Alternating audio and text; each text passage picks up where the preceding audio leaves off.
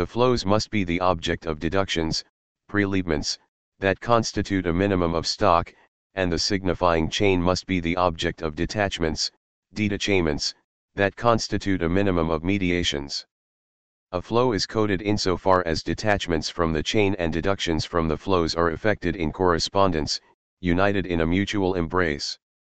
And this is already the highly perverse activity of local groups who arrange marriages on the surface of the primitive territoriality, a normal or non-pathological perversity, as Henry E. Y. would say, referring to other cases where a psychic work of selection, refinement, and calculation was manifested. And this is the case from the start, since there does not exist a pure nomad who can be afforded the satisfaction of drifting with the flows and singing direct filiation, but always associates waiting to bear down, already deducting and detaching. The flow deductions constitute affiliative stock in the signifying chain, but inversely, the detachments from the chain constitute mobile debts of alliance that guide and direct the flows. On the blanket that serves as a familial stock, a phenol stones or cowries are made to circulate there is a sort of vast cycle of flows of production and chains of inscription, and a lesser cycle, between the stocks of filiation that connect or encast, encastant, the flows, and the blocks of alliance that cause the chains to flow.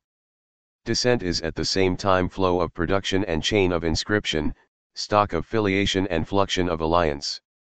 Everything takes place as though the stock constituted a surface energy of inscription or recording, the potential energy of the apparent movement, but det is the actual direction of this movement, a kinetic energy that is determined by the respective paths of the gifts and counter-gifts on the surface. Among the Kula, the circulation of necklaces and bracelets comes to a standstill in certain places, on certain occasions, so that a stock may be reformed. There are no productive connections without disjunctions of filiation that appropriate them, but there are no disjunctions of filiation that do not reconstitute lateral connections across the alliances and pairings of persons. Not only the flows and the chains, but the fixed stocks and the mobile debts insofar as they in turn imply relations between chains and flows in both directions are in a state of perpetual relativity, their elements vary women, consumer goods, ritual objects, rights, prestige, status. If one postulates that somewhere there has to be a kind of equilibrium of prices, one is compelled to see in the manifest disequilibrium of the relations a pathological consequence, which one explains by saying that the supposedly closed system extends in one direction and opens as the prestations become wider and more complex. But such a conception is in contradiction with the primitive cold economy, which is without net investment, without money or market, and without exchangeist commodity relations. The mainspring of such an economy is a veritable surplus value of code, each detachment from the chain produces, on one side or the other in the flows of production phenomena of excess and deficiency, phenomena of lack and accumulation, which will be compensated for by non-exchangeable elements of the acquired prestige or distributed consumption type. The chief converts this perishable wealth into imperishable prestige through the medium of spectacular feasting. The ultimate consumers are in this way the original producers. Surplus value of code is the primitive form of surplus value, inasmuch as it corresponds to Mauss's celebrated formula, the spirit of the thing given, or the force of circumstance that requires that gifts be reciprocated with interest, being territorial signs of desire and power, puissance, and principles of abundance and the fructification of wealth. Far from being a pathological consequence, the disequilibrium is functional and fundamental. Far from being the extension of a system that is at first closed, the opening is primary, founded in the heterogeneity of the elements that compose the prestations and that compensate for the disequilibrium by displacing it. In short, the detachments from the signifying chain, in accordance with the relations of alliance, engender surplus values of code at the level of the flows, whence are derived differences in status between the filiative lines, for example, the superior or inferior ranks of the givers and receivers of wives. The surplus value of code carries out the diverse operations of the primitive territorial machine, detaching segments from the chain, organizing selections from the flows, and allocating the portions due each person. The idea that primitive societies have no history, that they are dominated by archetypes and their repetition, is especially weak and inadequate. This idea was not conceived by ethnologists, but by ideologists in the service of a tragic Judeo-Christian consciousness that they wished to credit with the invention of history. If what is called history is a dynamic and open social reality, in a state of functional disequilibrium, or an oscillating equilibrium, unstable and always compensated, comprising not only institutionalized conflicts but conflicts that generate changes, revolts, ruptures, and scissions, then primitive societies are fully inside history, and far distant from the stability, or even from the harmony, attributed to them in the name of a primacy of a unanimous group. The presence of history in every social machine plainly appears in the disharmonies that, as Levi Strauss says, bear the unmistakable stamp of time elapsed.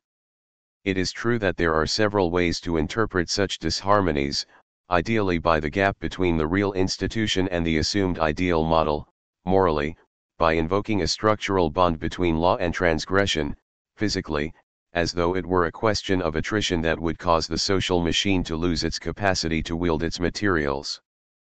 But here too it seems that the correct interpretation would be, above all, actual and functional, it is in order to function that a social machine must not function well. This has been shown precisely with regard to the segmentary system, which is always destined to reconstitute itself on its own ruins, and likewise for the organization of the political function in these systems, which in effect is exercised only by indicating its own impotence. Point 9 Ethnologists are constantly saying that kinship rules are neither applied nor applicable to real marriages, not because these rules are ideal but rather because they determine critical points where the apparatus starts. Up again provided it is blocked, and where it necessarily places itself in a negative relation to the group. Here it becomes apparent that the social machine is identical with the desiring machine. The social machine's limit is not attrition, but rather its misfirings, it can operate only by fits and starts, by grinding and breaking down, in spasms of minor explosions. The dysfunctions are an essential element of its very ability to function, which is not the least important aspect of the system of cruelty. The death of a social machine has never been heralded by a disharmony or a dysfunction, on the contrary, social machines make a habit of feeding on the contradictions they give rise to, on the crises they provoke, on the anxieties they engender, and on the infernal operations they regenerate. Capitalism has learned this, and has ceased doubting itself, while even socialists have abandoned belief in the possibility of capitalism's natural death by attrition. No one has ever died from contradictions. And the more it breaks down, the more it schizophrenizes, the better it works, the American way. But this is already the point of view required given a change of perspective for examining the primitive socius, the territorial machine for declining alliances and filiations. This machine is segmentary because, through its double apparatus of tribe and lineage, it cuts up segments of varying lengths, genealogical filiative units of major, minor, and minimal lineages, with their hierarchy, their respective chiefs, their elders who guard the stocks and organize marriages, territorial tribal units of primary, secondary, and tertiary sections, also having their dominant roles and their alliances. The point of separation between the tribal sections becomes the point of divergence in the clan structure of the lineages associated with each section. For, as we have seen, clans and their lineages are not distinct corporate groups, but are embodied in local communities, through which they function structurally 10. The two systems intersect, each segment being associated with the flows and the chains, with the stocked flows and the passing flows, with selections from the flows and detachments from the chains, certain production projects are executed in the framework of the tribal system, others in the framework of the lineage system. The variability and relativity of the segments are responsible for all sorts of penetrations between the inalienable elements of filiation and the mobile elements of alliance. This is explained by the fact that the length of each segment or even its existence as such is determined only by its opposition to other segments in a series of interrelated stages. The segmentary machine mixes rivalries, conflicts, and ruptures throughout the variations of filiation and the fluctuations of alliance. The whole system evolves between two poles, that of fusion through opposition to other groups, and that of scission through the constant formation of new lineages aspiring to independence, with capitalization of alliances and filiation. From one pole to the other, all the misfirings and failures in a system that is constantly reborn of its own disharmonies. What does Jean Favret mean when she shows, along with other ethnologists, that the persistence of a segmentary organization requires paradoxically that its mechanisms be ineffectual enough so that fear remains the motor of the whole? And what is this fear? It would appear that social formations experienced a morbid and mournful foreboding of things to come, although what comes to them always comes from without, rushing in through their opening. Perhaps it is even for this reason that it arrives from without, they suffocate its inner potentiality, at the cost of the dysfunctions that constitute an integral part of the functioning of their system. The segmentary territorial machine makes use of scission to exorcise fusion, and impedes the concentration of power by maintaining the organs of chieftainry in a relationship of impotence with the group, as though the savages themselves sensed the rise of the imperial barbarian, who will come nonetheless from without and will overcode all their codes. But the greatest danger would be yet another dispersion, a scission such that all the possibilities of coding would be suppressed, decoded flows, flowing on a blind, mute, deterritorialized socius such is the nightmare that the primitive social machine exorcises with all its forces, and all its segmentary articulations. The primitive machine is not ignorant of exchange, commerce, and industry, it exorcises them, localizes them, cordons them off, and casts them, and maintains the merchant and the blacksmith in a subordinate position, so that the flows of exchange and the flows of production do not manage to break the codes in favor of their abstract or fictional quantities. And isn't that also what Oedipus, the fear of incest, is about, the fear of a decoded flow? If capitalism is the universal truth, it is so in the sense that makes capitalism the negative of all social formations. It is the thing, the unamable, the generalized decoding of flows that reveals a contrario the secret of all these formations, coding the flows, and even overcoding them, rather than letting anything escape coding. Primitive societies are not outside history, rather, it is capitalism that is at the end of history, it is capitalism that results from a long history of contingencies and accidents, and that brings on this end. It cannot be said that the previous formations did not foresee this thing that only came from without by rising from within, and that at all costs had to be prevented from rising. Whence the possibility of a retrospective reading of all history in terms of capitalism. It is already possible to see signs of classes in pre-capitalist societies but ethnologists observe how difficult it is to distinguish those proto-classes from the castes organized by the imperial machine and from the rankings distributed by the segmentary primitive machine.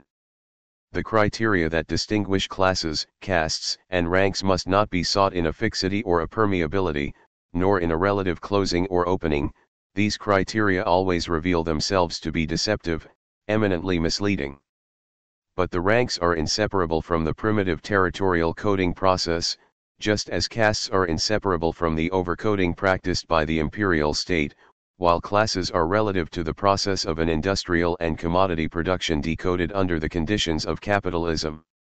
All history can therefore be read under the sign of classes, but by observing the rules set forth by Marx, and bearing in mind that classes are the negative of castes and ranks for it is certain that the regime of decoding does not signify the absence of organization, but rather the most somber organization, the harshest compatibility, with the axiomatic replacing the codes and incorporating them, always a contrario.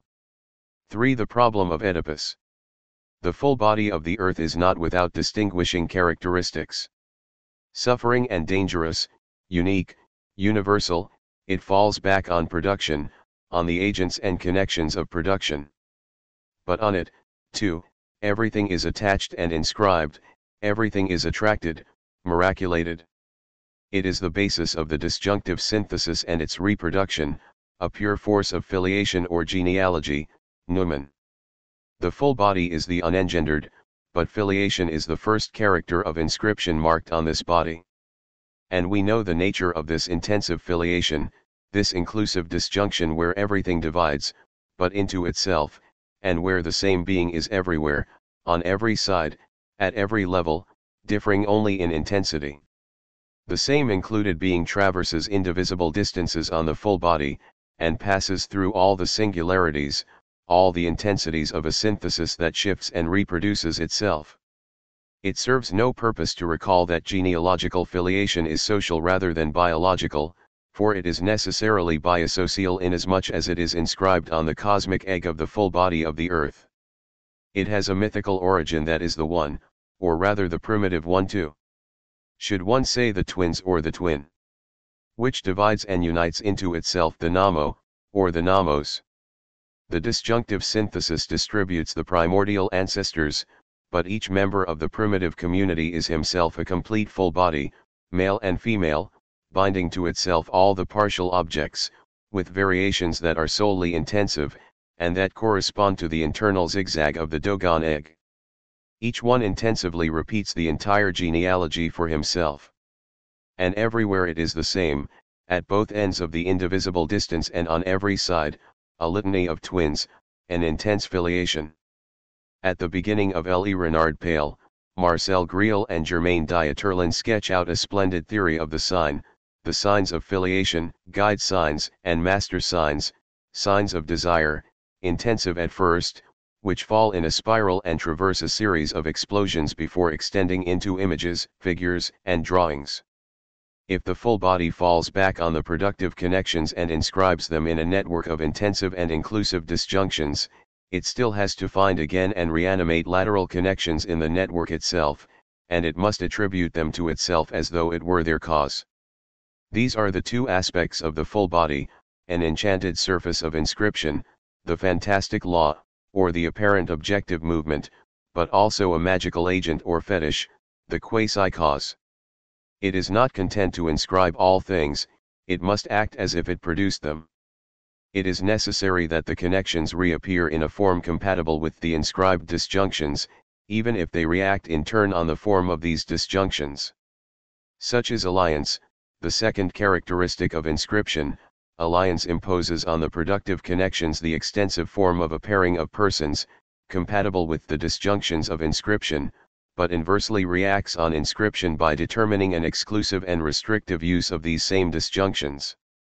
It is therefore inevitable that alliance be mythically represented as supervening at a certain moment in the filiative lines, although in another sense it is already there from time immemorial. Marcel Griaule describes how, among the Dogons, something is produced at a certain moment, at the level and on the side of the eighth ancestor, a derailment of the disjunctions, which cease to be inclusive and become exclusive. Once this occurs, there is a dismembering of the full body, a cancelling of twinness, la gemellite, a separation of the sexes marked by circumcision, but also a recomposition of the body according to a new model of connection or conjugation, an articulation of bodies for and between themselves, a lateral inscription with articulatory stones of alliance, in short, a whole arc of alliance. Point 11 Alliances never derive from filiations, nor can they be deduced from them. But, this principle once established, we must distinguish between two points of view, the one economic and political, where alliance is there from time immemorial, combining and declining itself with the extended filiative lineages that do not exist prior to alliances in a system assumed to be given in extended form, the other mythical, which shows how the extension of a system takes form and delimits itself, proceeding from intense and primordial filiative lineages that necessarily lose their inclusive or non-restrictive use. From this viewpoint the extended system is like a memory of alliance and of words, implying an active repression of the intense memory of filiation. For if genealogy and filiations are the object of an ever-vigilant memory, it is to the degree that they are already apprehended in an extensive sense that they certainly did not possess before the determinations of alliances conferred it on them. On the contrary, as intensive filiations they become the object of a separate memory, nocturnal and biocosmic the memory that indeed must suffer repression in order for the new extended memory to be established. We can better understand why the problem does not in the least consist of going from filiations to alliances, or of deducing the latter from the former. The problem is one of passing from an intensive energetic order to an extensive system, which comprises both qualitative alliances and extended filiations. Nothing is changed by the fact that the primary energy of the intensive order the numen is an energy of filiation, for this intense filiation is not yet extended, and does not as yet comprise any distinction of persons, nor even a distinction of sexes, but only prepersonal variations in intensity, taking on the same twinness or bisexuality in differing degrees. The signs belonging to this order are therefore fundamentally neuter or ambiguous, according to an expression employed by Leibniz to designate a sign that can be plus as well as. It is a question of knowing how, starting from this primary intensity, it will be possible to pass to a system in extension where, 1. The filiations will be filiations extended in the form of lineages, comprising distinctions of persons and of parental appellations, 2. The alliances will be at the same time qualitative relations, which the filiations presuppose as much as vice versa, 3. In short, the ambiguous intense signs will cease to be ambiguous and will become positive or negative. This may be seen clearly in a passage from Levi Strauss, explaining for the simple forms of marriage the prohibition of parallel cousins and the approbation of cross cousins, each marriage between two lines A and B bears a, plus, or, sign, according to whether this couple results from a woman being lost to or acquired by line A or B. In this regard it is not important whether the regime of filiation is patrilineal or matrilineal. In a patrilineal or patrilocal regime, for example, related women are women lost, women brought in by marriage are women gained. Each family descended from these marriages thus bears a sign, which is determined, for the initial group, by whether the children's mother is a daughter or a daughter-in-law. The sign changes in passing from the brother to the sister, since the brother gains a wife, while the sister is lost to her own family. But, as Levi Strauss remarks, one also changes signs in passing from one generation to the next, it depends upon whether, from the initial group's point of view, the father has received a wife, or the mother has been transferred outside, whether the sons have the right to a woman or owe a sister. Certainly, in real life this difference does not mean that half the male cousins are destined to remain bachelors. However, at all events, it does express the law that a man cannot receive a wife except from the group from which a woman can be claimed, because in the previous generation a sister or a daughter was lost, while a brother owes a sister, or a father, a daughter, to the outside world if a woman was gained in the previous generation. The pivot couple, formed by an a man married to a B woman, obviously has two signs, according to whether it is envisaged from the viewpoint of A, or that of B, and the same is true for children. It is now only necessary to look at the cousin's generation to establish that all those in the relationship, plus plus, or, dash dash, are parallel to one another, while all those in the relationship, plus or, dash plus, are cross 12. But once the problem is put in this way, it is less a question of applying a logical combinative apparatus governing an interplay of exchanges, as Levi Strauss would have it, than one of establishing a physical system that will express itself naturally in terms of debts. It seems to us very significant that Levi Strauss himself invokes the coordinates of a physical system, although he sees this as nothing more than a metaphor. In the physical system in extension, something passes through that is of the nature of an energy flow, plus or dash plus, something does not pass or remains blocked, plus plus or, and something blocks, or on the contrary causes, passage. Something or someone. In this system in extension there is no primary filiation, nor is there a first generation or an initial exchange, but there are always and already alliances, at the same time as the filiations are extended, expressing both what must remain blocked in the filiation and what must pass through in the alliance. The essential is not that the signs change according to the sexes and the generations, but that one passes from the intensive to the extensive, that is to say, from an order of ambiguous signs to an order of signs that are changing but determined. It is here that resorting to myth is indispensable, not because the myth would be a transposed or even an inverse representation of real relations in extension, but because only the myth can determine the intensive conditions of the system, the system of production included, in conformity with indigenous thought and practice. That is why a text of Marcel Griaule, which looks to myth for a principle that would explain the avunculate, seems decisive to us, and seems to avoid the reproach of idealism that usually greets this kind of attempt.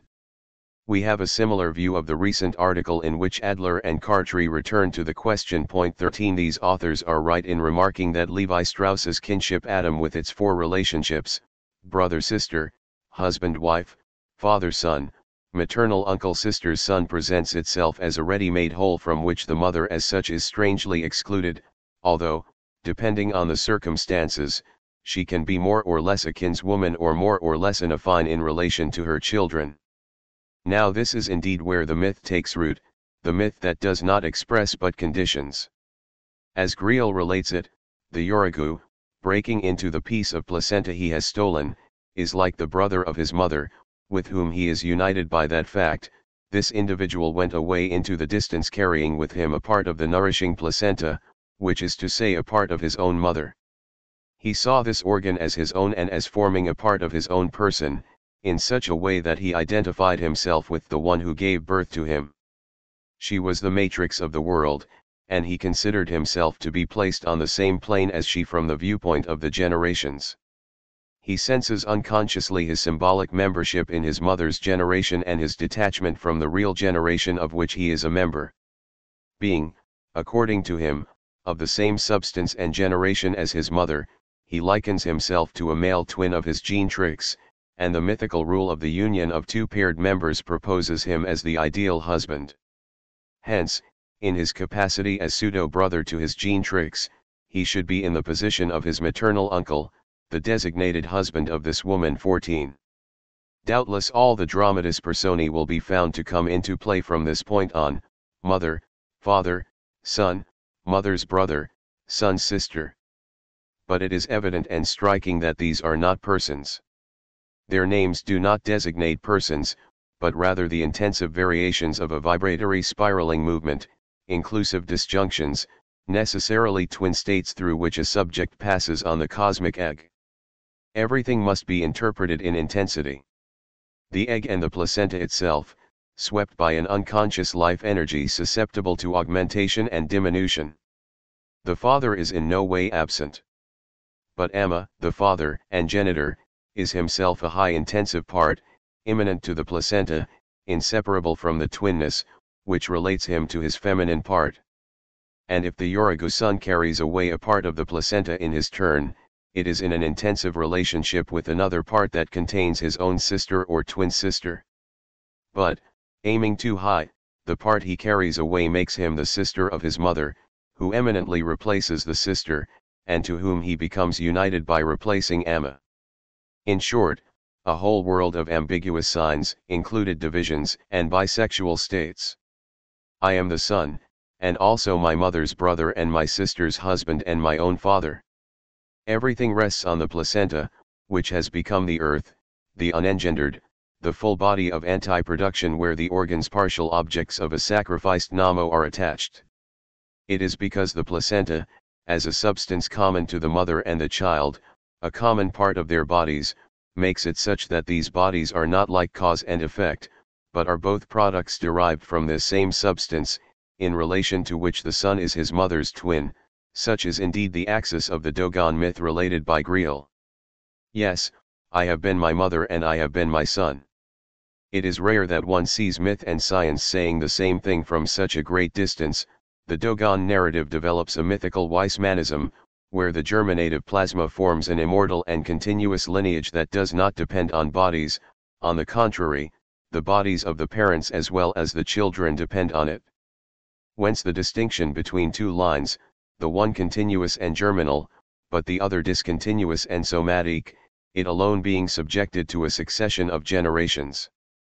T. D. Lysenko employed a naturally Dogon tone, turning it back against Weismann, to reproach him for making the son the genetic or germinal brother of the mother, the Morganists Mendelians, following Weismann, start from the idea that the parents are not genetically the parents of their children, If we are to believe their doctrine, parents and children are brothers and sisters 15.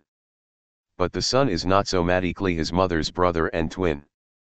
That is why he cannot marry her, bearing in mind what we said earlier to be the meaning of that is why. The one who should have married the mother was therefore the maternal uncle. The first consequence of this is that incest with the sister is not a substitute for incest with the mother, but on the contrary the intensive model of incest as a manifestation of the germinal lineage. Then again, Hamlet is not an extension of Oedipus, an Oedipus to the second degree, on the contrary, a negative or inverse Hamlet is primary in relation to Oedipus. The subject does not reproach the uncle for having done what he himself wanted to do, he reproaches him for not having done what he the son could not do. And why didn't the uncle marry the mother, his somatic sister? Because he must not, except in the name of this germinal filiation, marked by ambiguous signs of twinness and bisexuality, according to which the son could have done it as well, and could have been himself this uncle in an intense relationship with the mother twin. The vicious circle of the germinal lineage closes, the primitive double bind neither can the uncle marry his sister, the mother, nor from that moment can the son marry his own sister the Yurugu female twin will be delivered over to the Nommos as a potential affine. The somatic order causes the whole intensive scale to collapse again. Actually, if the son cannot marry his mother, it is not because he is somatically from a different generation. Arguing against Malinowski, Levi Strauss has demonstrated convincingly that the mixing of generations was not in the least feared as such, and that the incest prohibition could not be explained in this manner. Point 16 This is because the mixing of the generations in the son-mother case has the same effect as their correspondence in the case of the uncle-sister, that is, it testifies to one and the same intensive germinal filiation that must be repressed in both cases. In short, a somatic system in extension can constitute itself only insofar as the filiations become extended, correlatively to lateral alliances that become established. It is through the prohibition of incest with the sister that the lateral alliance is sealed, it is through the prohibition of incest with the mother that the filiation becomes extended. There we find no repression of the father, no foreclosure of the name of the father.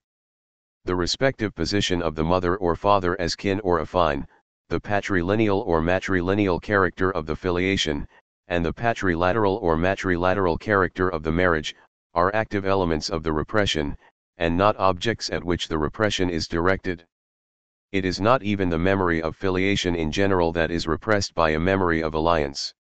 It is the great nocturnal memory of the intensive germinal filiation that is repressed for the sake of an extensive somatic memory, created from filiations that have become extended, patrilineal or matrilineal, and from the alliances that they imply. The entire Dogon mythology is a patrilineal version of the opposition between the two genealogies and the two filiations, in intensity and in extension, the intense germinal order and the extensive regime of the somatic generations.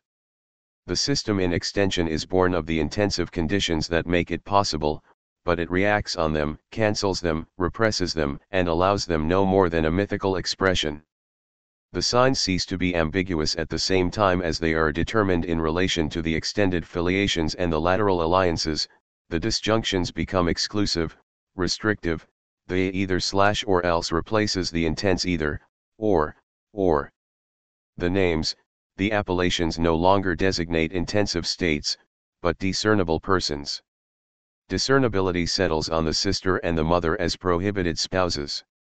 The reason is that persons, with the names that now designate them, do not exist prior to the prohibitions that constitute them as such. Mother and sister do not exist prior to their prohibition as spouses.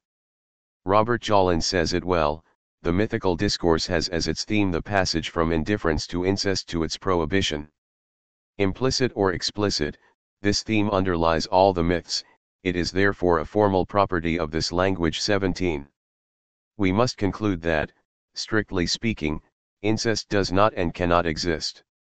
We are always on this side of incest, in a series of intensities that is ignorant of discernible persons, or else beyond incest, in an extension that recognizes them, that constitutes them, but that does not constitute them without rendering them impossible as sexual partners. One can commit incest only after a series of substitutions that always moves us away from it, that is to say, with a person who is equivalent to the mother or the sister only by virtue of not being either, she who is discernible as a possible spouse. Such is the meaning of preferential marriage, the first incest that is permitted. But it is not by chance that this kind of marriage rarely occurs, as though it were still too close to the non-existent impossible, for example, the preferential Dogon marriage with the uncle's daughter, she being equivalent to the aunt, who is herself equivalent to the mother. Griaule's article is without doubt the text most profoundly inspired by psychoanalysis in the whole of anthropology. Yet it leads to conclusions that cause the whole of Oedipus to shatter, because it is not content to pose the problem in extension, thereby assuming its solution. These are the conclusions drawn by Adler and Cartry, it is customary to consider incestuous relations in myth either as the expression of the desire or the nostalgia for a world where such relations would be possible or would meet with indifference, or as the expression of a structural function of the inversion of the social rule, a function destined to found the prohibition and its transgression. In both instances, one takes as something already constituted what is in fact the emergence of an order that the myth narrates and explains. In other words one reasons as if the myth placed on the stage persons defined as father, mother, brother, and sister, whereas these roles belong to the order constituted by the prohibition. Incest does not exist. Incest is a pure limit. Provided that two false beliefs concerning the limit are avoided, one that makes the limit a matrix or an origin, as though the prohibition proved that the thing was first desired as such, another that makes the limit a structural function, as though the supposedly fundamental relationship between desire and law were manifested in transgression. It is necessary to recall once more that the law proves nothing about an original reality of desire because it essentially disfigures the desired, and that the transgression proves nothing about a functional reality of the law because, far from being a mockery of the law, it is itself derisory in relation to what the law prohibits in reality, the reason why revolutions have nothing to do with transgressions. In short, the limit is neither a this side of nor a beyond, it is the boundary line between the two incest, that slandered shallow stream always crossed already or not yet crossed. For incest is like this motion, it is impossible. And it is not impossible in the same sense that the real would be impossible, but quite the contrary, in the sense that the symbolic is. But what does it mean to say that incest is impossible?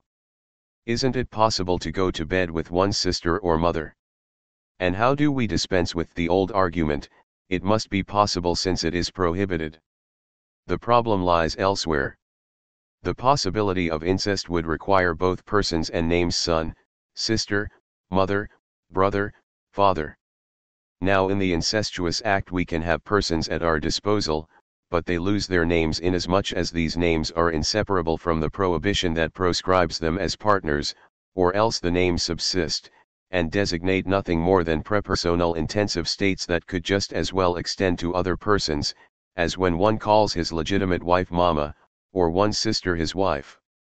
It is in this sense that we said we are always on this side of it or beyond. Our mothers and our sisters melt in our arms, their names slide on their persons like a stamp that is too wet. This is because one can never enjoy the person and the name at the same time yet this would be the condition for incest. Granted, incest is a lure, it is impossible. But the problem is only deferred. Is that not the nature of desire, that one desires the impossible? At least in this instance, the platitude is not even true we are reminded how illegitimate it is to conclude from the prohibition anything regarding the nature of what is prohibited, for the prohibition proceeds by dishonoring the guilty, that is to say, by inducing a disfigured or displaced image of the thing that is really prohibited or desired. Indeed, this is how social repression prolongs itself by means of a psychic repression without which it would have no grip on desire. What is desired is the intense germinal or germinative flow, where one would look in vain for persons or even functions discernible as father, mother, son, sister, etc., since these names only designate intensive variations on the full body of the earth determined as the germen. It is always possible to use the term incest, as well as indifference to incest, for this regime composed of one and the same being or flow, varying in intensity according to inclusive disjunctions. But that is precisely the problem, one cannot confound incest as it would be in this intensive non-personal regime that would institute it, with incest as represented in extension in the state that prohibits it, and that defines it as a transgression against persons. Jung is therefore entirely correct in saying that the Oedipus complex signifies something altogether different from itself, and that in the Oedipal relation the mother is also the earth, and incest is an infinite renaissance.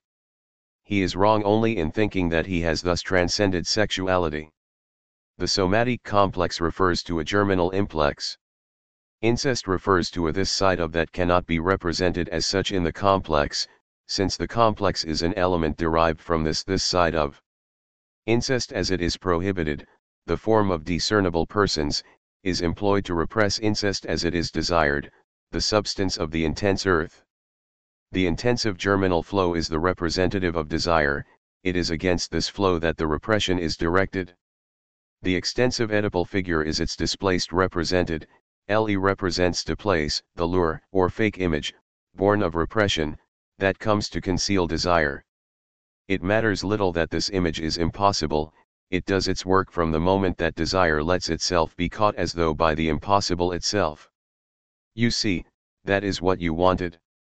However it is this conclusion, going directly from the repression to the repressed, and from the prohibition to the prohibited, that already implies the whole paralogism of social repression. But why is the germinal implex or influx repressed, since it is nevertheless the territorial representative of desire. Because the thing it refers to, in its capacity as representative, is a flow that would not be codable, that would not let itself be coded specifically, the terror of the primitive socius. No chain could be detached, nothing could be selected, nothing would pass from filiation to descent, but descent would be perpetually reduced to filiation in the act of re-engendering oneself, the signifying chain would not form any code, it would only emit ambiguous signs and be perpetually eroded by its own energetic support, what would flow on the full body of the earth would be as unfettered as the non-coded flows that shift and slide on the desert of a body without organs. For it is less a question of abundance or scarcity, of a spring or the exhaustion of a spring, even the drying up of a spring is a flow, than of what is codable or non-codable. The germinal flow is such that it amounts to the same to say that everything would pass or flow with it, or on the contrary, that everything would be blocked.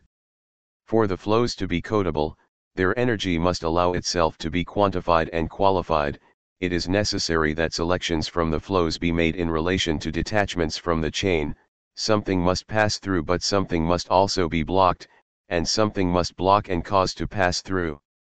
Now this is possible only in the system in extension that renders persons discernible, that makes a determinate use of signs, an exclusive use of the disjunctive syntheses, and a conjugal use of the connective syntheses.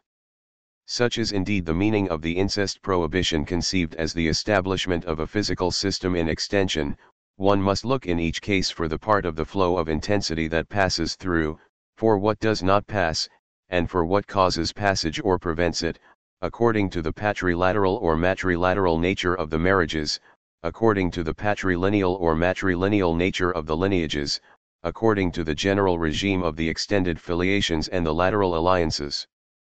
Let us return to the Dogon preferential marriage as analyzed by Griaule, what is blocked is the relationship with the aunt as a substitute for the mother, in the form of a make-believe parent, what passes through is the relationship with the aunt's daughter as a substitute for the aunt, as the first possible or permitted incest, what does the blocking or causes passage is the maternal uncle. What passes through leads to as compensation for what is blocked a veritable surplus value of code, which falls to the uncle insofar as he causes passage, while he suffers a kind of minus value insofar as he does the blocking, thus the ritual thefts perpetrated by the nephews in the uncle's house, but also, as Griaule says, the augmentation and fructification of the uncle's possessions when the oldest of the nephews comes to live with him. The fundamental problem who has the right to the matrimonial prestations in a given system, cannot be resolved independently of the lines of passage and the lines of blockage, as if what was blocked or prohibited reappeared in marriages in spectral form, 18 Coming to demand its due. Loftier rights of a specific case, among them Rua, the patrilineal model predominates over the matrilineal tradition, the brother-sister relationship, which is transmitted from father to son and from mother to daughter, can be transmitted indefinitely through the father-son relationship, but not through the mother-daughter relationship, which terminates with the daughter's marriage. A married daughter transmits to her own daughter a new relationship, namely that which joins her to her own brother. At the same time, a daughter who marries becomes detached not from her brother's line, but solely from that of her mother's brother.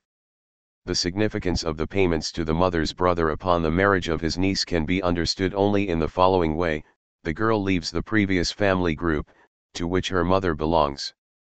The niece becomes herself a mother and the point of departure for a new brother-sister relationship, on which a new alliance is founded 19.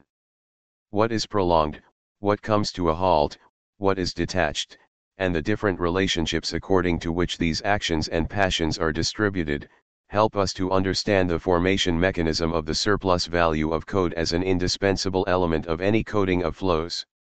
We are now able to outline the various instances of territorial representation in the primitive socius. In the first place, the germinal influx of intensity conditions all representation, it is the representative of desire but if it is termed representative, this is because it is equivalent to the non-codable, non-coded, or decoded flows. In this sense it implies, in its own way, the socius's limit, the limit, or the negative of every socius, the repression of this limit is possible only to the extent that the representative itself undergoes a repression. This repression determines what part of the influx will pass through and what will not in the system in extension, what will remain blocked or stocked in the extended filiations, and on the contrary, what will move and flow following the relations of alliance, in such a way that the systematic coding of the flows will be carried out. We call this second instance the repressing representation itself alliance, since the filiations become extended only in terms of lateral alliances that measure their variable segments. Whence the importance of these local lines that Leach has identified and which, two by two, organize the alliances and arrange, machine, the marriages. When we ascribed to them a perverse normal activity, we meant that these local groups were the agents of repression, the great coders. Wherever men meet and assemble to take wives for themselves, to negotiate for them, to share them, etc., one recognizes the perverse tie of a primary homosexuality between local groups, between brothers-in-law, co-husbands, childhood partners underlining the universal fact that marriage is not an alliance between a man and a woman, but an alliance between two families, a transaction between men concerning women, Georges Devereux drew the correct conclusion of a basic homosexual motivation of a group character. Point 20 Through women, men establish their own connections, through the man-woman disjunction, which is always the outcome of filiation, alliance places in connection men from different filiations. The question why a female homosexuality hasn't given rise to Amazon groups capable of negotiating for men perhaps finds its reply in women's affinity with the germinal influx, resulting in the enclosed position of women in the midst of extended filiations, filiation hysteria as opposed to alliance paranoia. Male homosexuality is therefore the representation of alliance that represses the ambiguous signs of intense bisexual filiation. However, Devereux seems to us to be wrong on two occasions. First, when he admits having recoiled too long before this so serious, he says, discovery of a homosexual representation, there we merely see a primitive version of the formula all men are homosexuals, and to be sure, they are never more so than when they arrange marriages. Then again and this is his most serious error when he wants to make of this homosexuality of alliance a product of the Oedipus complex as something repressed. Alliance can never be deduced from the lines of filiation through the intermediary of Oedipus, on the contrary, alliance articulates them, impelled by the action of the local lines and their non-Oedipal primary homosexuality. And if it is true that there exists an Oedipal or filiative homosexuality, this should be understood merely as a secondary reaction to this group homosexuality, non-Oedipal at first. As for Oedipus in general, it is not the repressed that is, the representative of desire, which is on this side of and completely ignorant of daddy mommy. Nor is it the repressing representation, which is beyond, and which renders the persons discernible only by subjecting them to the homosexual rules of alliance. Incest is only the retroactive effect of the repressing representation on the repressed representative, the representation disfigures or displaces this representative against which it is directed, it projects onto the representative, categories, rendered discernible, that it has itself established, it applies to the representative terms that did not exist before the alliance organized the positive and the negative into a system in extension the representation reduces the representative to what is blocked in this system. Hence Oedipus is indeed the limit, but the displaced limit that now passes into the interior of the socius. Oedipus is the baited image with which desire allows itself to be caught, that's what you wanted. The decoded flows were incest. Then a long story begins, the story of Oedipalization. But to be exact, everything begins in the mind of Laius, the old group homosexual, the pervert, who sets a trap for desire. For desire is that, too, a trap. Territorial representation comprises these three instances, the repressed representative, the repressing representation, and the displaced represented. For psychoanalysis and ethnology. We are moving too fast, acting as if Oedipus were already installed within the savage territorial machine. However, as Nietzsche says with regard to bad conscience, such a plant does not grow on that kind of terrain. This is explained by the fact that the necessary conditions for Oedipus as a familial complex, existing in the framework of the familialism suited to psychiatry and psychoanalysis, are obviously not present. Primitive families constitute a praxis, a politics, a strategy of alliances and filiations, formally, they are the driving elements of social reproduction, they have nothing to do with an expressive microcosm, in these families the father, the mother, and the sister always also function as something other than father, mother, or sister.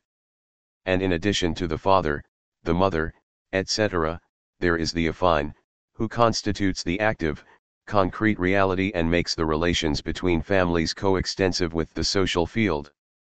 It would not even be exact to say that the family determinations burst apart at every corner of this field and remain attached to strictly social determinations, since both kinds of determinations form one and the same component in the territorial machine.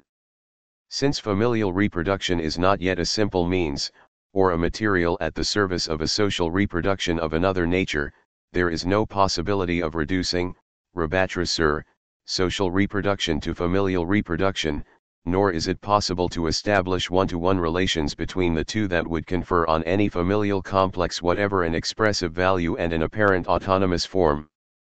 On the contrary, it is evident that the individual in the family, however young, directly invests a social, historical, economic, and political field that is not reducible to any mental structure or affective constellation.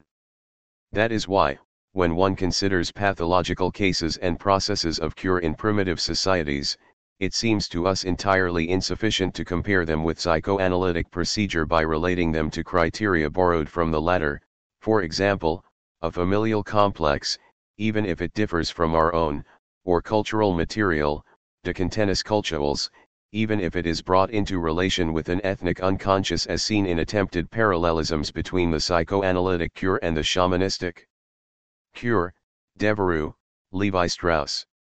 Our definition of schizoanalysis focused on two aspects, the destruction of the expressive pseudo-forms of the unconscious, and the discovery of desire's unconscious investments of the social field. It is from this point of view that we must consider many primitive cures, they are schizoanalysis in action. Victor Turner gives a remarkable example of such a cure among the Ndembu. Point 21 The example is the more striking to our perverted eyes for the fact that, at first glance, everything appears Oedipal. Effeminate, insufferable, vain, failing at everything he tries, the sick K is preyed upon by the ghost of his maternal grandfather, who cruelly reproaches him. Although the Ndembu are matrilineal and must live with their maternal kin, K has stayed an exceptionally long time in the matrilineage of his father, whose favorite he was, and has entered into marriage with paternal cousins. but with the death of his father he is driven away, and returns to the maternal village. There his house expresses his situation well, being wedged between two sectors, the houses of the members of the paternal group and those belonging to his own matrilineage. How does the divination, responsible for indicating the cause of the illness, proceed, and the medical cure responsible for treating it? The teeth are the cause, the two top incisors of the ancestor hunter, contained in a sacred pouch, but which can escape from the pouch and penetrate the body of the sick man. In order to diagnose and ward off the effects of the incisor, the soothsayer and the medicine man launch into a social analysis concerning the territory and its environs, the chieftainship and its sub-chieftainships, the lineages and their segments, the alliances and the filiations, they constantly bring to light desire in its relations with political and economic units the very point on which, moreover, the witnesses try to mislead them. Divination becomes a form of social analysis in the course of which hidden struggles between individuals and factions are brought to light, in such a way that they can be treated by traditional ritual methods. The vague nature of mystical beliefs allowing them to be manipulated in relation to a great number of social situations. It seems that the pathological incisor is indeed mainly that of the maternal grandfather. But the latter was a great chief, his successor, the real chief, had had to relinquish the throne for fear of being bewitched, and his would-be heir, intelligent and ambitious, does not exercise the power, the actual chief is not the real chief, as for the sick K, he has not been able to assume the role of mediator that could have made him a candidate for chief. Everything becomes complicated because of the colonizer-colonized relations, the English have not recognized the chieftainship, the impoverished village is falling into decrepitude, the two sectors of the village result from a fusion of two groups that have fled the English, the elders bemoan the current decadence. The medicine man does not organize a socio-drama, but a veritable group analysis centering on the sick individual. Giving him potions, attaching horns to his body for drawing up the incisor, making the drums beat, the medicine man proceeds with the ceremony interrupted by halts and fresh departures, flows of all sorts, flows of words and breaks, the members of the village come to talk, the sick subject talks, the ghost is invoked, the medicine man explains, everything recommences, drums, chants, trances.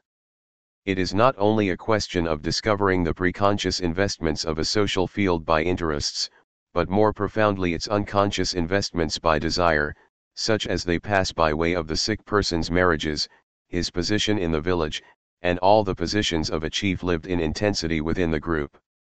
We said that the point of departure seemed Oedipal. It was only the point of departure for us, conditioned to say Oedipus every time someone speaks to us of father, mother, grandfather. In fact, the Ndembu analysis was never Oedipal, it was directly plugged into social organization and disorganization, sexuality itself, through the women and the marriages, was just such an investment of desire, the parents played the role of stimuli in it, and not the role of group organizers, or disorganizers, the role held by the chief and his personages. Rather than everything being reduced to the name of the father, or that of the maternal grandfather, the latter opened onto all the names of history. Instead of everything being projected onto a grotesque hiatus of castration, everything was scattered in the thousand breaks flows of the chieftainships, the lineages, the relations of colonization. The whole interplay of races, clans, alliances, and filiations, this entire historical and collective drift, exactly the opposite of the Oedipal analysis, when it stubbornly crushes the content of a delirium, when it stuffs it with all its might into the symbolic void of the Father. Or rather, if it is true that the analysis doesn't even begin as Oedipal, except to our way of seeing, doesn't it become Oedipal nevertheless, in a certain way and in what way? Yes, it becomes Oedipal in part, under the effect of colonization. The colonizer, for example, abolishes the chieftainship, or uses it to further his own ends, and he uses many other things besides, the chieftainship is only a beginning.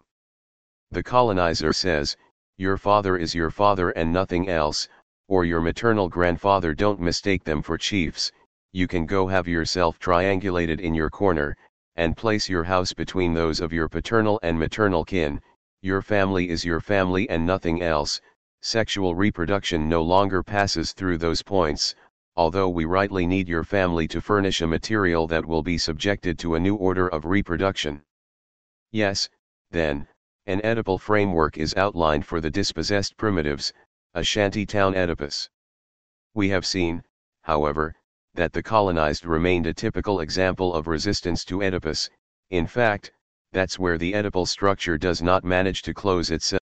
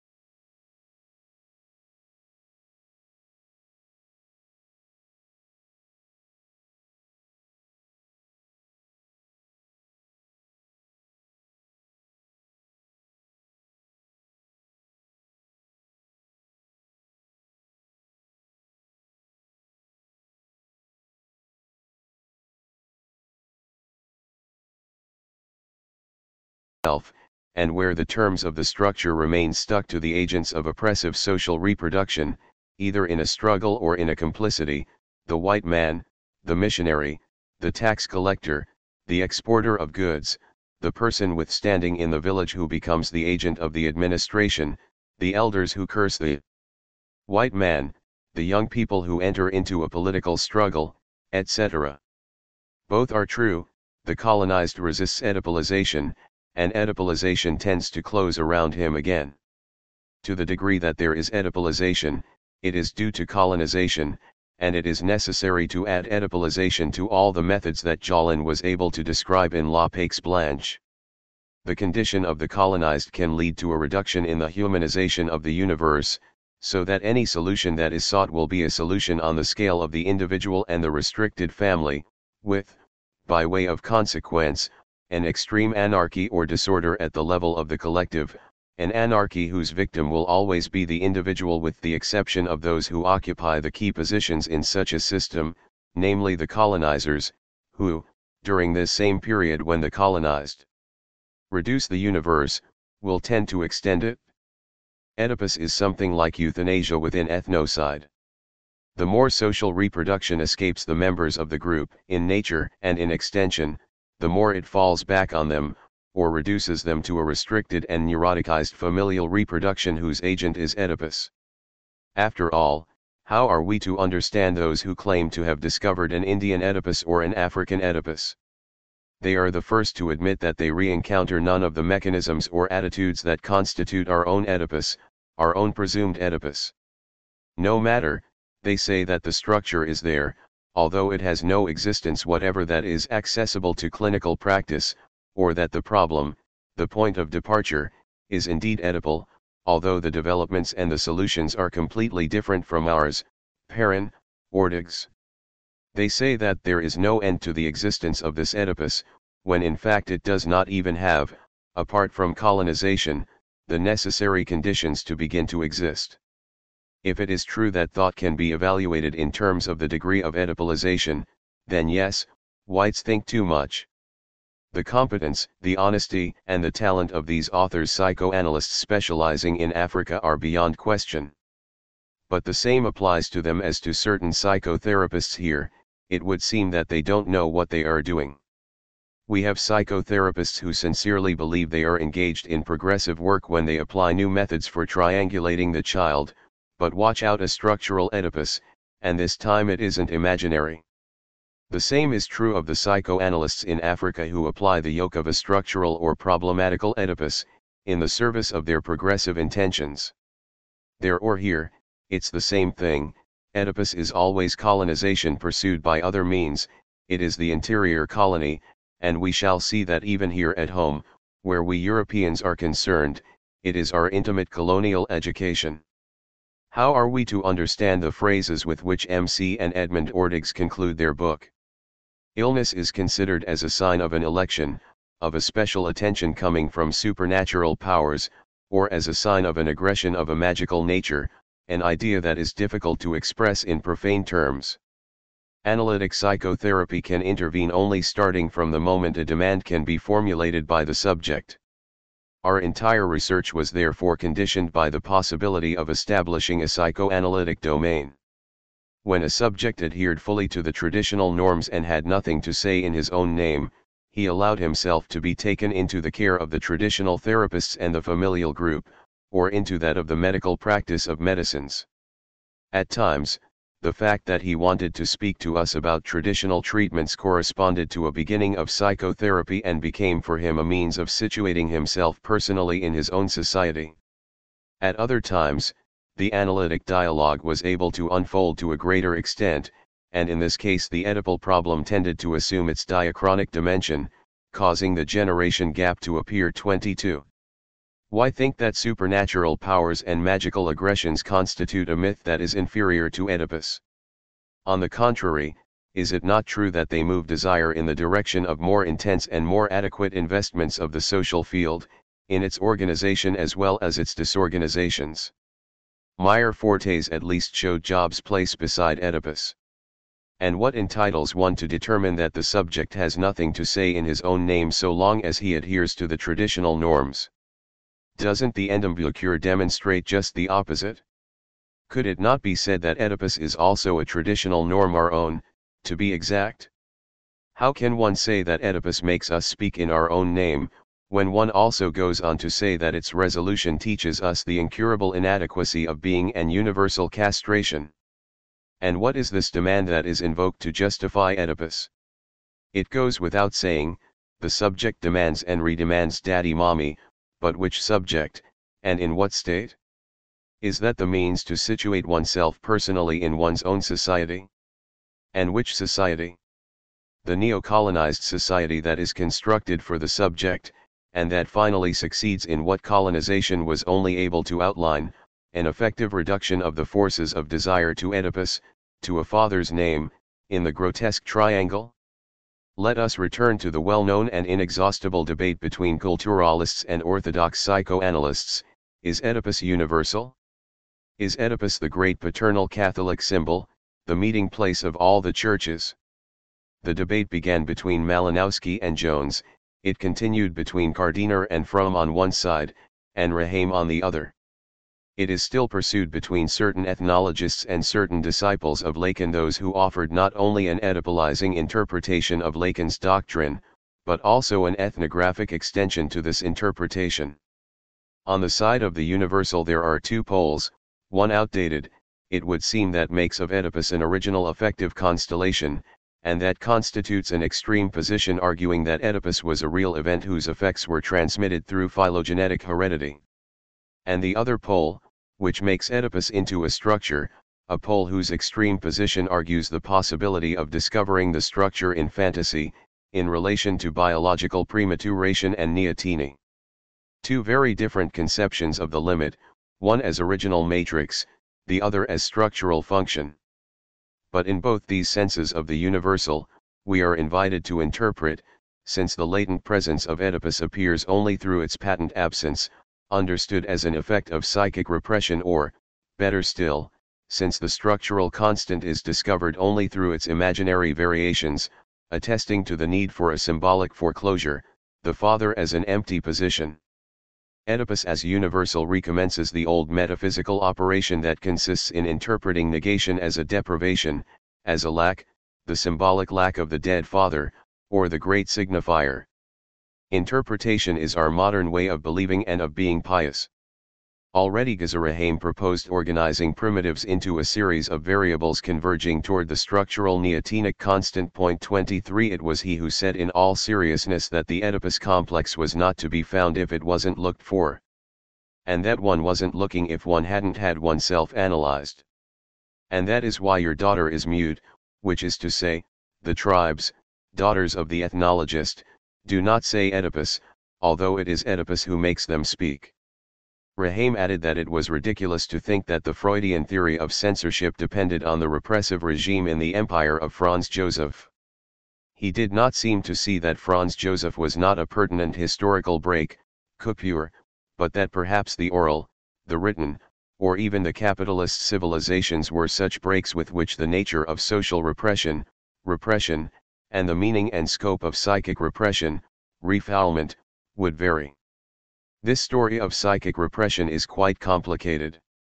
Things would be simpler if the libido or the affect were repressed, in the most general sense of the word, suppressed, inhibited, or transformed, at the same time as the supposed Oedipal representation. But such is not the case, most ethnologists have clearly noted the sexual nature of affects in the public symbols of primitive societies, and this nature remains integrally lived by the members of these societies, even though they have not been psychoanalyzed, and in spite of the displacement of the representation.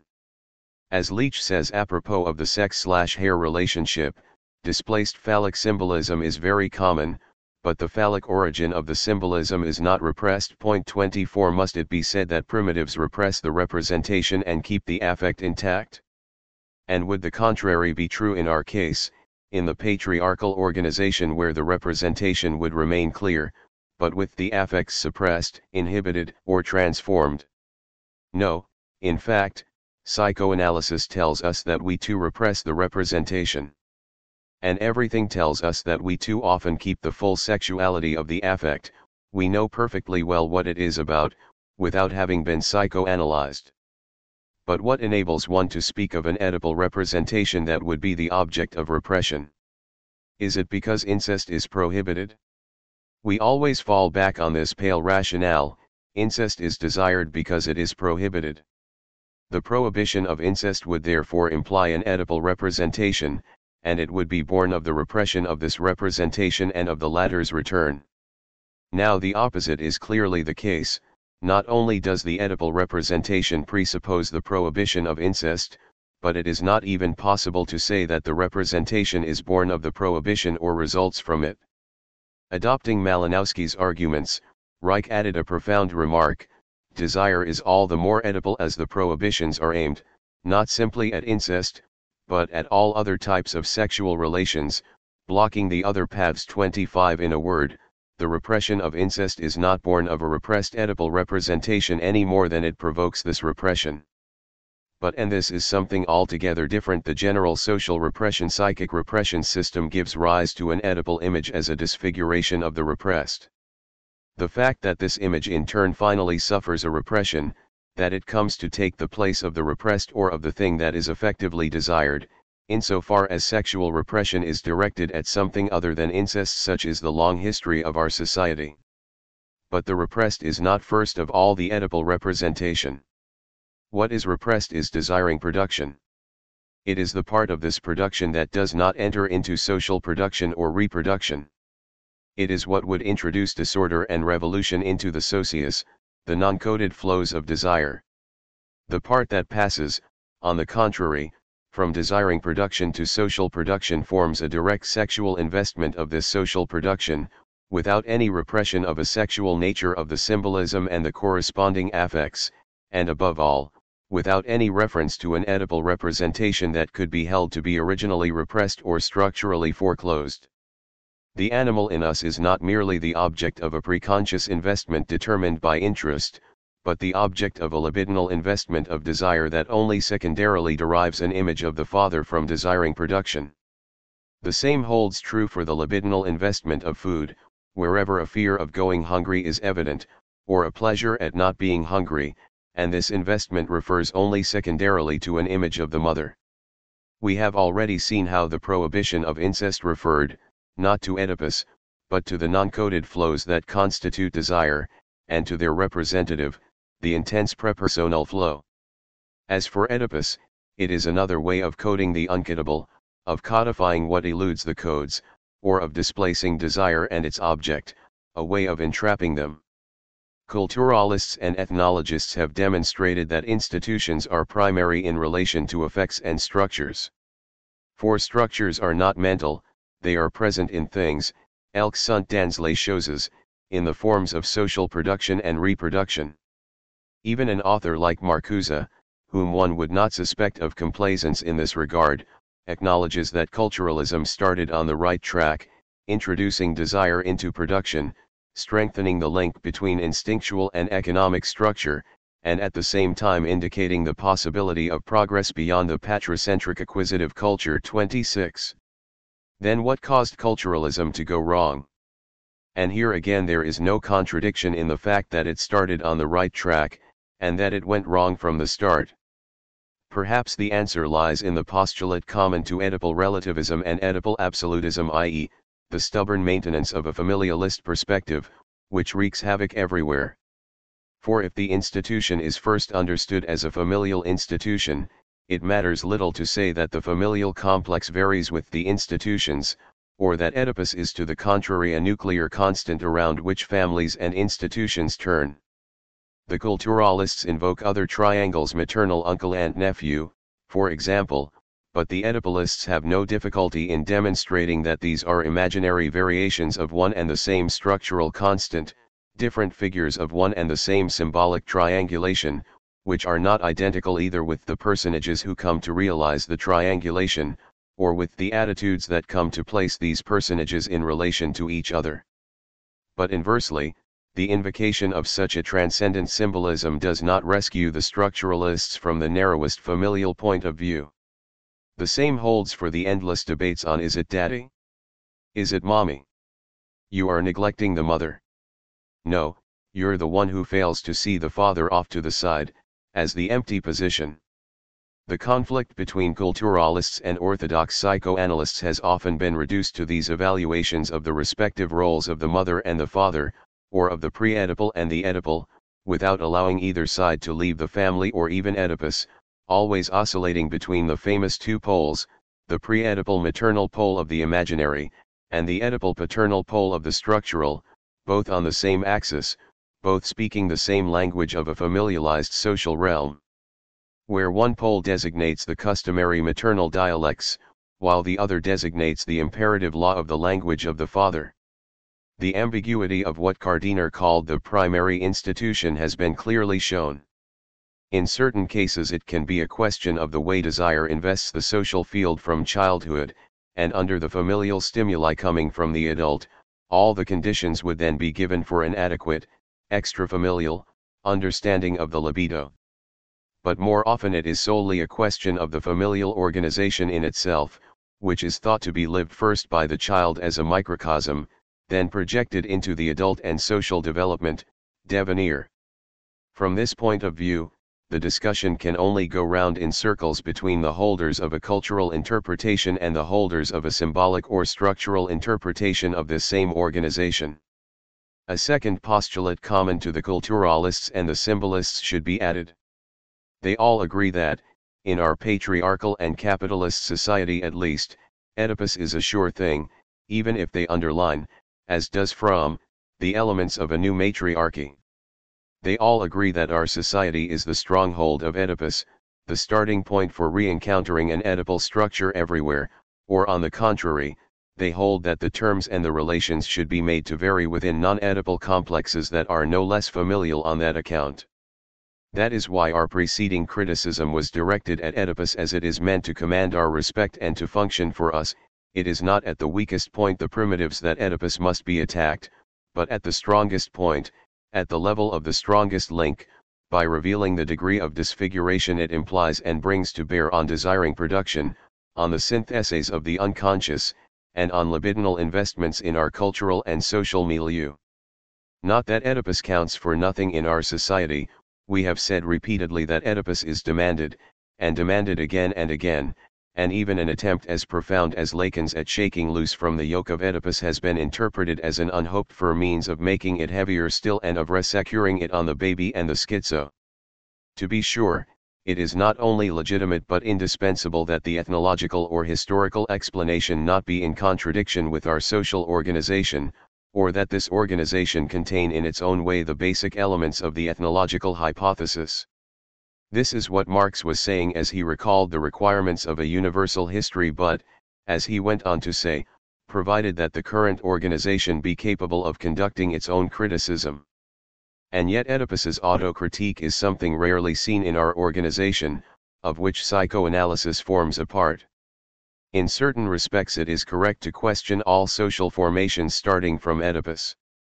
But not because Oedipus might be a truth of the unconscious that is especially visible where we are concerned, on the contrary, because it is a mystification of the unconscious that has only succeeded with us by assembling the parts and wheels of its apparatus from elements of the previous social formations it is universal in that sense. Thus it is indeed within capitalist society that the critique of Oedipus must always resume its point of departure and find again its point of arrival. Oedipus is a limit. But limit has many different meanings, since it can be at the beginning as an inaugural event, in the role of a matrix, or in the middle as a structural function ensuring the mediation of personages and the ground of their relations, or at the end as an eschatological determination. Now we have seen that it is only in this last sense that Oedipus is a limit. This is also the case for desiring production. But in fact this last sense itself can be understood in many different ways. In the first place, desiring production is situated at the limits of social production, the decoded flows, at the limits of the codes and the territorialities, the body without organs, at the limits of the socius.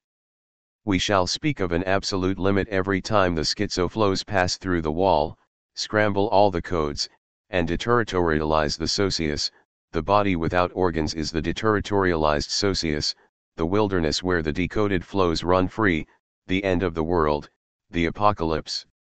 Secondly, however, the relative limit is no more nor less than the capitalist social formation, because the latter engineers, machine, and mobilizes flows that are effectively decoded, but does so by substituting for the codes a quantifying axiomatic, an axiomatique comptable, that is even more oppressive. With the result that capitalism in conformity with the movement by which it counteracts its own tendency is continually drawing near the wall, while at the same time pushing the wall further away. Schizophrenia is the absolute limit, but capitalism is the relative limit. Thirdly, there is no social formation that does not foresee, or experience a foreboding of, the real form in which the limit threatens to arrive, and which it wards off with all the strength it can command. Whence the obstinacy with which the formations preceding capitalism encast the merchant and the technician, preventing flows of money and flows of production from assuming an autonomy that would destroy their codes. Such is the real limit. When such societies are confronted with this real limit, repressed from within, but which returns to them from without, they regard this event with melancholy as the sign of their approaching death. For example, the Bohannans describe the Tiv economy, which codes three kinds of flows, consumer goods, prestige goods, and women and children.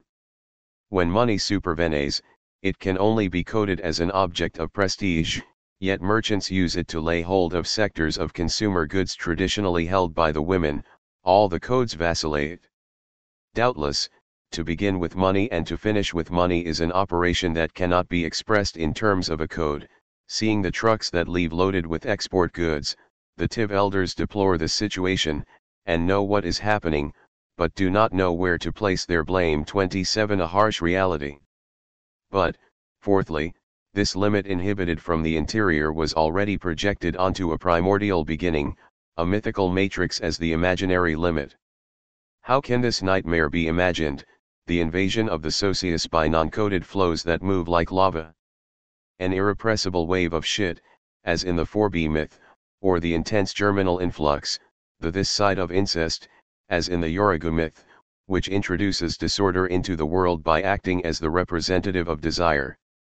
Whence, in the fifth and last instance, the importance of the task of displacing the limit, causing it to pass into the interior of the socius, in the middle, between a beyond of alliance and affiliative this side of, between a representation of alliance and the representative of filiation, as one attempts to tame the dreaded forces of a river by digging an artificial river bed, or by diverting it into a thousand shallow little streams. Oedipus is this displaced limit. Yes, Oedipus is universal. But the error lies in having believed in the following alternative, either Oedipus is the product of the social repression psychic repression system, in which case it is not universal, or it is universal, and a position of desire. In reality, it is universal because it is the displacement of the limit that haunts all societies, the displaced represented, LE represents displace, that disfigures what all societies dread absolutely as their most profound negative, namely, the decoded flows of desire. This is not to say that the universal Oedipal limit is occupied, strategically occupied in all social formations. We must take Kardiner's remark seriously, a Hindu or an Eskimo can dream of Oedipus, without however being subjected to the complex, without having the complex 28. For Oedipus to be occupied, a certain number of conditions are indispensable, the field of social production and reproduction must become independent of familial reproduction, that is, independent of the territorial machine that declines alliances and filiations, the detachable fragments of the chain must be converted, by virtue of this independence, into a transcendent detached object that crushes their polyvocal character, the detached object, phallus, must perform a kind of folding operation. A kind of application or reduction, rabattement or reduction of the social field, defined as the aggregate of departure, to the familial field, now defined as the aggregate of destination and it must establish a network of one-to-one -one relations between the two. For Oedipus to be occupied, it is not enough that it be a limit or a displaced represented in the system of representation, it must migrate to the heart of the system and itself come to occupy the position of the representative of desire. These conditions, inseparable from the paralogisms of the unconscious, are realized in the capitalist formation, furthermore, they imply certain archaism borrowed from the imperial barbarian formations in particular, the position of the transcendent object. The capitalist style has been described by D. H. Lawrence, our democratic, industrial order of things whose style is my dear little lamb I want to see mommy. Now on the one hand, it is evident that the primitive formations do not come close to fulfilling these conditions.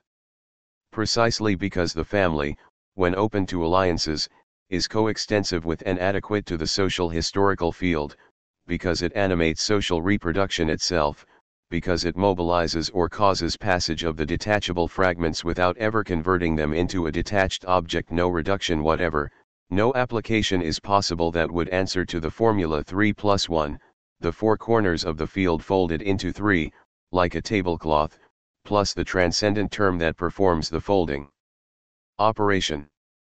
Speaking, dancing, exchanging, and allowing to flow, and even urinating, in the midst of the community of men, as Parin himself puts it, to express the fluidity of the flows and the primitive codes.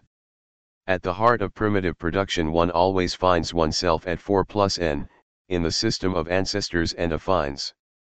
Far from being able to claim that here there is no end to Oedipus, one sees that it never manages to begin, one is always brought to a halt well before 3 plus 1, and if there is a primitive Oedipus, it is a neg Oedipus, in the sense of a neg entropy. Oedipus is indeed a limit or a displaced represented, but precisely in such a way that each member of the group is always on this side of or beyond, without ever occupying the position, Kardiner has understood this very well in the formula we cited. It is colonization that causes Oedipus to exist, but an Oedipus that is taken for what it is, a pure oppression, inasmuch as it assumes that these savages are deprived of the control over their own social production, that they are ripe for being reduced to the only thing they have left, the familial reproduction imposed on them being no less Oedipalized by force than it is alcoholic or sickly. On the other hand, when the requisite conditions are realized in capitalist society, it should not be thought on that account that Oedipus ceases to be what it is, the simple displaced represented that comes to usurp the place of the representative of desire, snaring the unconscious in the trap of its paralogisms, crushing the whole of desiring production, replacing it with a system of beliefs. Oedipus is never a cause, it depends on a previous social investment of a certain type, capable of falling back on, esse rabattre sur, family determinations. It will be objected that such a principle is perhaps valid for the adult, but surely not for the child. But in effect, Oedipus begins in the mind of the father. And the beginning is not absolute, it is only constituted starting from investments of the social historical field that are affected by the father.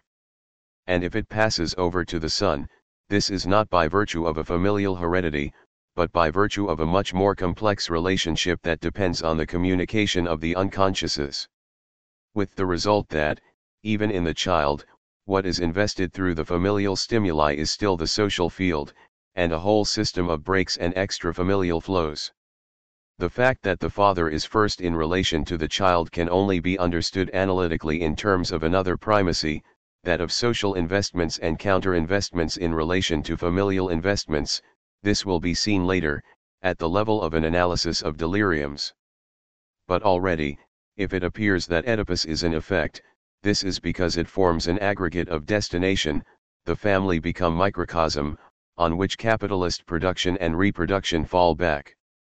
The organs and the agents of the latter no longer pass through a coding of flows of alliance and filiation, but through an axiomatic of decoded flows.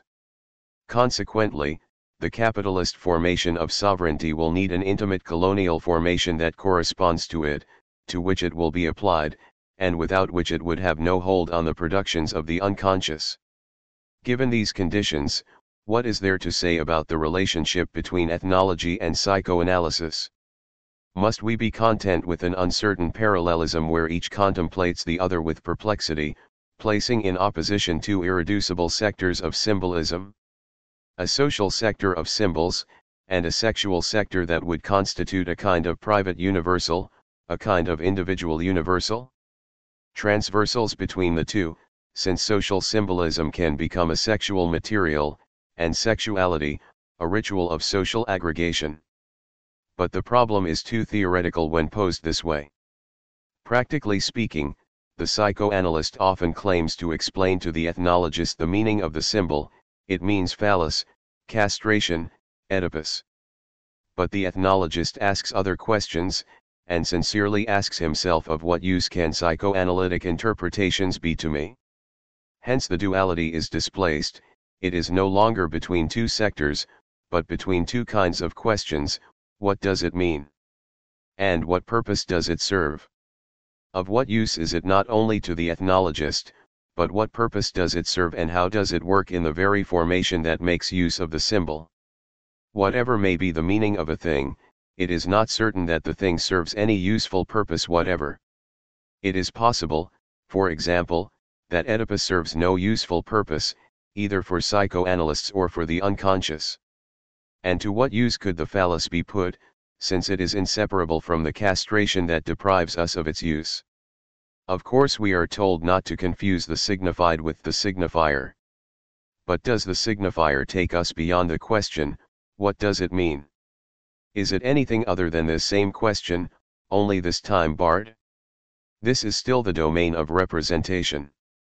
The true misunderstandings, the misunderstandings between ethnologists, or Hellenists, and psychoanalysts, do not come from a faulty knowledge or recognition of the unconscious, of sexuality, of the phallic nature of symbolism.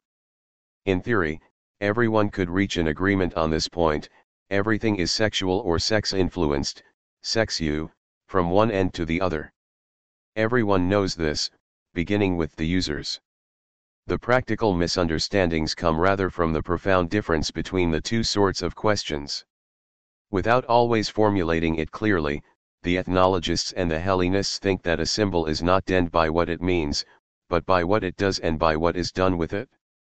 It always means the phallus or something similar, except that what it means does not tell what purpose it serves. In a word, there is no ethnological interpretation for the simple reason that there is no ethnographic material, there are only uses and functionings, defunctionements. On this point, it could be that psychoanalysts have much to learn from ethnologists, about the unimportance of what does it mean. When Hellenists place themselves in opposition to the Freudian Oedipus, it should not be thought that they put forward other interpretations to replace the psychoanalytic interpretation. It could be that ethnologists and Hellenists will compel psychoanalysts for their part to make a similar discovery, namely, that there is no unconscious material either, nor is there a psychoanalytic interpretation, but only uses, analytic uses of the syntheses of the unconscious, which do not allow themselves to be defined by an assignment of a signifier any more than by the determination of signifieds. How it works is the sole question. Schizoanalysis foregoes all interpretation because it foregoes discovering an unconscious material, the unconscious does not mean anything. On the other hand the unconscious constructs machines, which are machines of desire, whose use and functioning schizoanalysis discovers in their imminent relationship with social machines. The unconscious does not speak, it engineers. It is not expressive or representative, but productive. A symbol is nothing other than a social machine that functions as a desiring machine, a desiring machine that functions within the social machine, an investment of the social machine by desire. It has often been said and demonstrated that an institution cannot be explained by its use, any more than an organ can.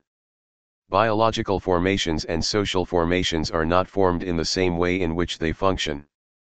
Nor is there a biological, sociological, linguistic, etc., functionalism at the level of large determinate aggregates, de grands ensembles specifies but the same does not hold true in the case of desiring machines as molecular elements, their use, functioning, production, and formation are one and the same process.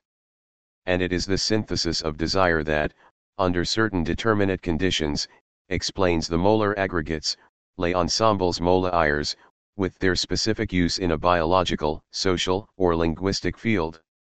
This is because the large molar machines presuppose pre-established connections that are not explained by their functioning, since the latter results from them.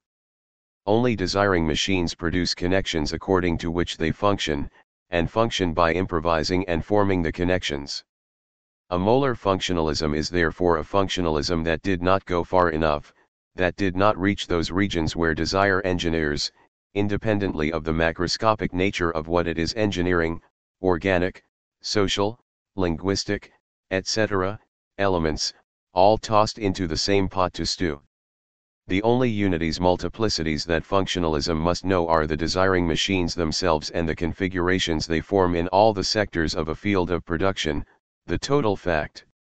A magical chain brings together plant life, pieces of organs, a shred of clothing, an image of daddy, formulas and words, we shall not ask what it means, but what kind of machine is assembled in this manner what kind of flows and breaks in the flows, in relation to other breaks and other flows.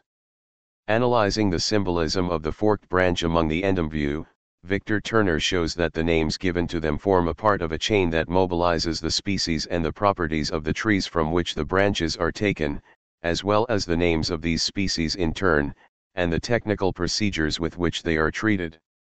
Selections are made from signifying chains no less than from material flows.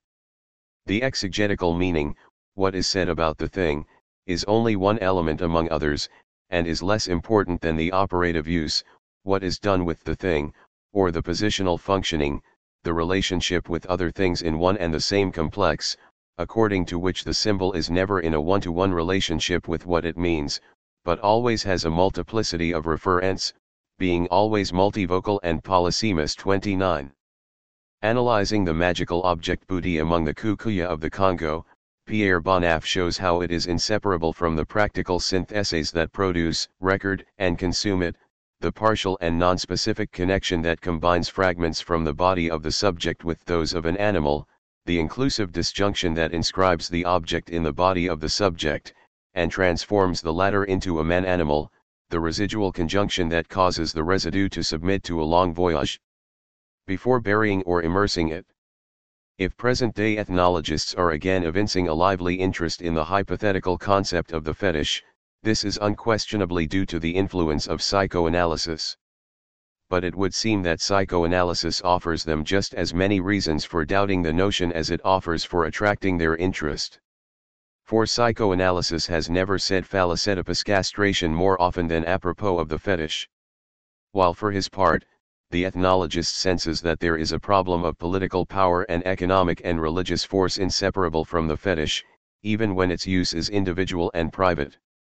Hair, for example the rituals of hair cutting and coiffure, is there any interest in referring these rituals to the phallus entity as signifying the separate thing, and in everywhere re-encountering the father as the symbolic representative of the separation?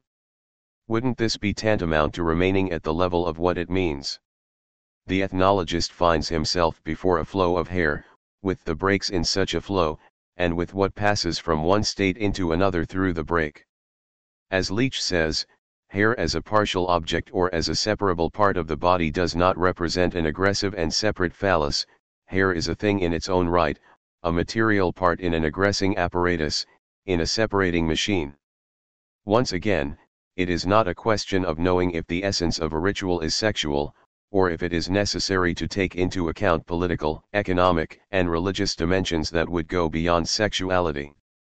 So long as the problem is put in this manner, so long as a choice is imposed between libido and numen, the misunderstanding between ethnologists and psychoanalysts can only be aggravated just as it continues to grow between Hellenists and psychoanalysts apropos of Oedipus. Oedipus, the club-footed despot, who clearly invokes an entire political history that brings into conflict the despotic machine and the old primitive territorial machine whence derive both the negation and the persistence of autochthony, brought into clear relief by Lévi-Strauss but this is not enough to desexualize the drama. On the contrary. In reality, it is a question of knowing how one conceives of sexuality and libidinal investment. must they be referred to an event or to something that is felt, which remains familial and intimate in spite of everything, an intimate Oedipal feeling, even when it is interpreted structurally, on behalf of the pure signifier? Or rather is it necessary to open sexuality and libidinal investment onto the determinations of a socio-historical field, where the economic, the political, and the religious are things that are invested by the libido for themselves, and not the derivatives of a daddy-mommy? In the first instance one studies large molar aggregates, large social machines the economic, the political, etc. and this entails searching for what they mean by applying them to an abstract familial whole that is thought to contain the secret of the libido, in this way, one remains in the framework of representation. In the second instance one goes beyond these large aggregates, including the family, toward the molecular elements that form the parts and wheels of desiring machines. One searches for the way in which these machines function, for how they invest and underdetermine, subdeterminant, the social machines that they constitute on a large scale. One then reaches the regions of a productive, molecular, micrological, or microphysical unconscious that no longer means or represents anything. Sexuality is no longer regarded as a specific energy that unites persons derived from the large aggregates, but as the molecular energy that places molecules partial objects, libido, in connection, that organizes inclusive disjunctions on the giant molecule of the body without organs, numen, and that distributes states of being and becoming according to domains of presence or zones of intensity, voluptas. For desiring machines are precisely that, the microphysics of the unconscious, the elements of the micro-unconscious. But as such they never exist independently of the historical molar aggregates, of the macroscopic social formations that they constitute statistically. In this sense, there is only desire and the social. Beneath the conscious investments of economic, political, religious, etc., formations, there are unconscious sexual investments, micro-investments that attest to the way in which desire is present in a social field, and joins this field to itself as the statistically determined domain that is bound to it. Desiring machines function within social machines, as though they maintain their own regime in the molar aggregates that they form at the level of large numbers. Symbols and fetishes are manifestations of desiring machines. Sexuality is by no means a molar determination that is representable in a familial whole, it is the molecular underdetermination functioning within social and secondarily familial aggregates that trace desire's field of presence and its field of production, an entire non-Oedipal unconscious that will only produce Oedipus as one of its secondary statistical formations, complexes, at the end of a history bringing into play the destiny of social machines, their regime compared to that of desiring machines. 5. Territorial representation. While representation is always a social and psychic repression of desiring production, it should be borne in mind that this repression is exercised in very diverse ways, according to the social formation considered. The system of representation comprises three elements that vary in depth, the repressed representative, the repressing representation, and the displaced represented. But the agents, lay instances, that come to carry them into effect are themselves variable, there are migrations in the system. We see no reason for believing in the universality of one and the same apparatus of socio-cultural repression, Rifalmini. One can speak instead of a coefficient of affinity that varies in degree between social machines and desiring machines, according to whether their respective regimes are more or less similar, according to whether the desiring machines have a greater or lesser chance of causing their connections and interactions to pass into the regime of the social machines, according to whether the social machines execute more or less of a movement of detachment, décollement, in relation to the desiring machines, and whether the death-carrying elements remain caught in the machinery of desire, and casted in the social machine, or on the contrary join together to form a death instinct that extends throughout the social machine, crushing desire. The principal factor in each of these respects is the type or genus of social inscription, its alphabet, its characteristics, the inscription on the socius is in fact the agent of a secondary psychic repression, or repression in the proper sense of the term, that is necessarily situated in relation to the desiring inscription of the body without organs, and in relation to the primary repression that the latter already performs in the domain of desire a relation that is essentially variable. There is always social repression, refoulement, but the apparatus of repression varies, depending in particular on what plays the role of the representative on which the repression is brought to bear. In this sense it is possible that the primitive codes, at the moment they are acting on the flows of desire with a maximum of vigilance and extension, binding them in a system of cruelty, maintain an infinitely greater affinity with desiring machines than does the capitalist axiomatic, which nonetheless liberates the decoded flows. This is because in the primitive socius desire is not yet trapped, not yet introduced into a set of impasses, the flows have lost none of their polyvocity, and the simple represented in representation has not yet taken the place of the representative.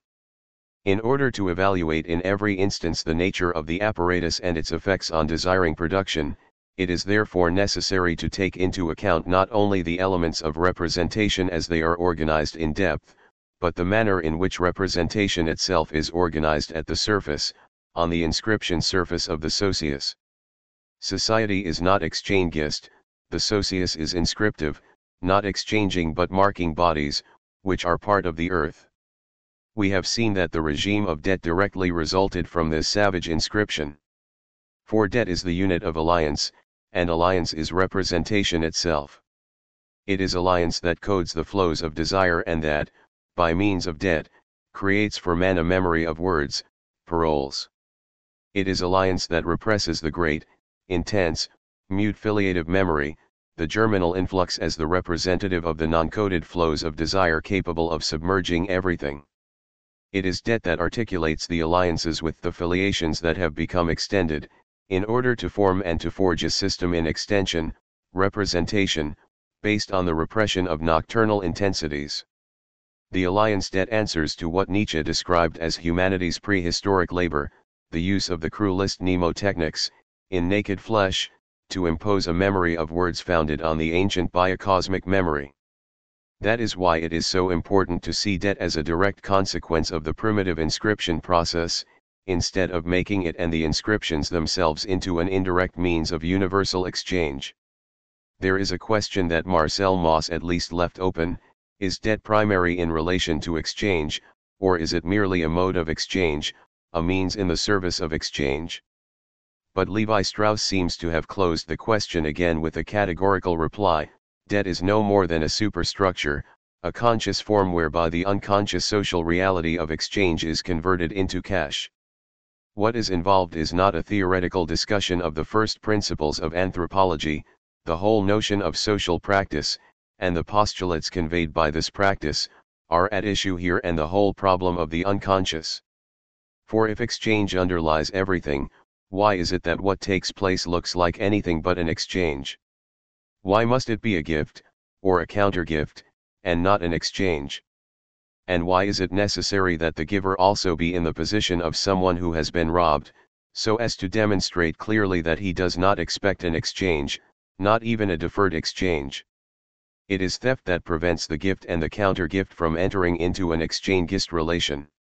Desire knows nothing of exchange, it knows only theft and gift, at times the one within the other under the effect of a primary homosexuality. Thus the anti-exchangist amorous machine encountered by Joyce in Exiles, and by Klossowski in Robert. In Gurma ideology, it is as though a wife could only be given, the litayuatili, or carried away, kidnapped, hence in a certain sense stolen, the lipwotili, every union that could too manifestly appear to be the result of a direct exchange between two lineages or lineage segments is, in this society, if not prohibited, at least widely disapproved of 30. Will it be said that, if desire knows nothing of exchange, it is because exchange is desire's unconscious? Will this be explained by the exigencies of generalized exchange? But what entitles one to declare that shares of debt are secondary compared with a totality that is more real? Yet exchange is known, well known in the primitive socius but as that which must be exorcised, and casted, severely restricted, so that no corresponding value can develop as an exchange value that would introduce the nightmare of a commodity economy. The primitive market operates through bargaining rather than by fixing an equivalent that would lead to a decoding of flows and a collapse of the mode of inscription on the socius. We are brought back to our point of departure, the fact that exchange is inhibited and exorcised by no means attests to its primary reality, but demonstrates on the contrary that the essential process is not exchanging, but inscribing, or marking.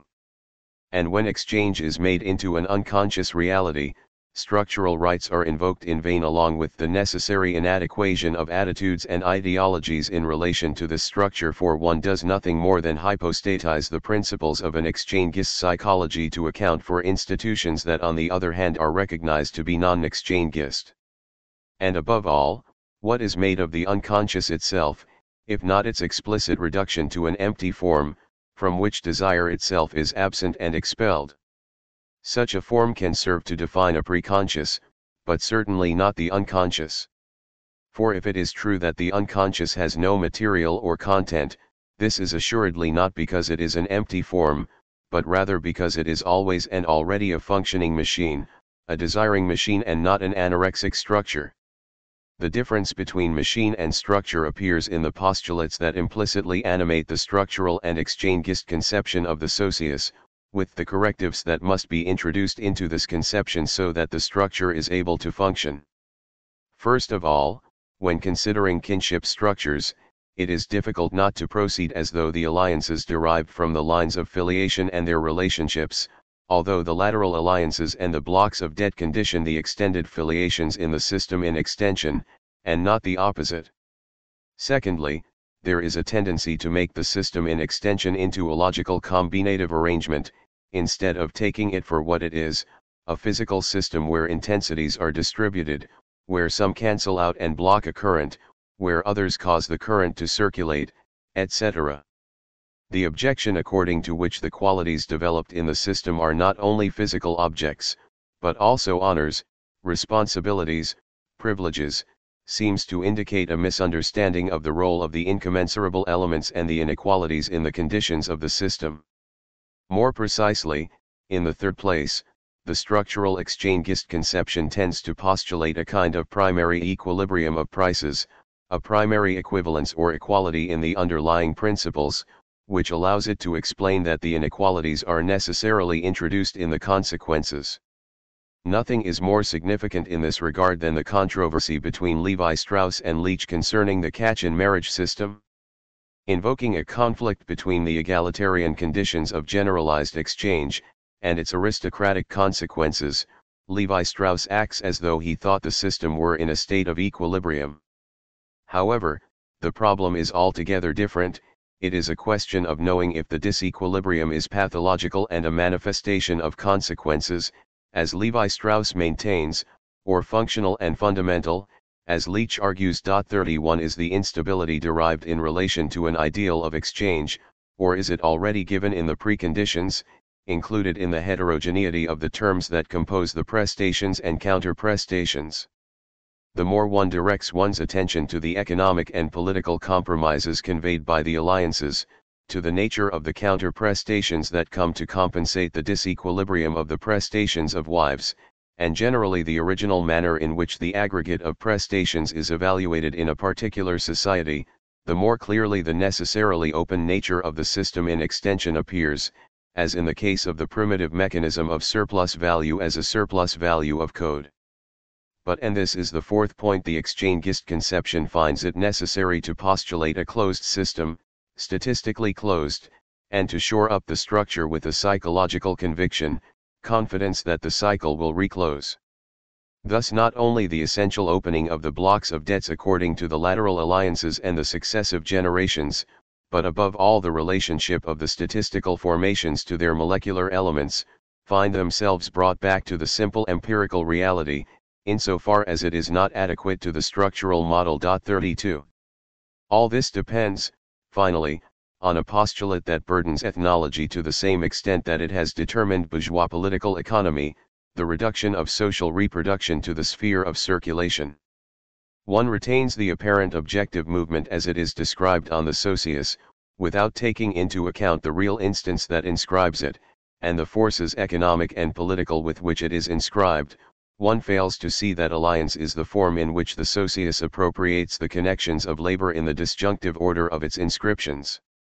From the viewpoint of the relations of production, in fact, the circulation of women appears as a distribution of labor capacity, but in the ideological representation that the society gives itself of its economic base, this aspect fades before the relations of exchange, which are, however, merely the form this distribution takes within the sphere of circulation, by isolating the moment of circulation in the reproduction process, ethnology ratifies this representation, and grants bourgeois economy its whole colonial extension. 33 In this sense the essential thing seemed to us to be, not exchange and circulation, which closely depend on the requirements of inscription, but inscription itself, with its imprint of fire, its alphabet inscribed in bodies, and its blocks of debts.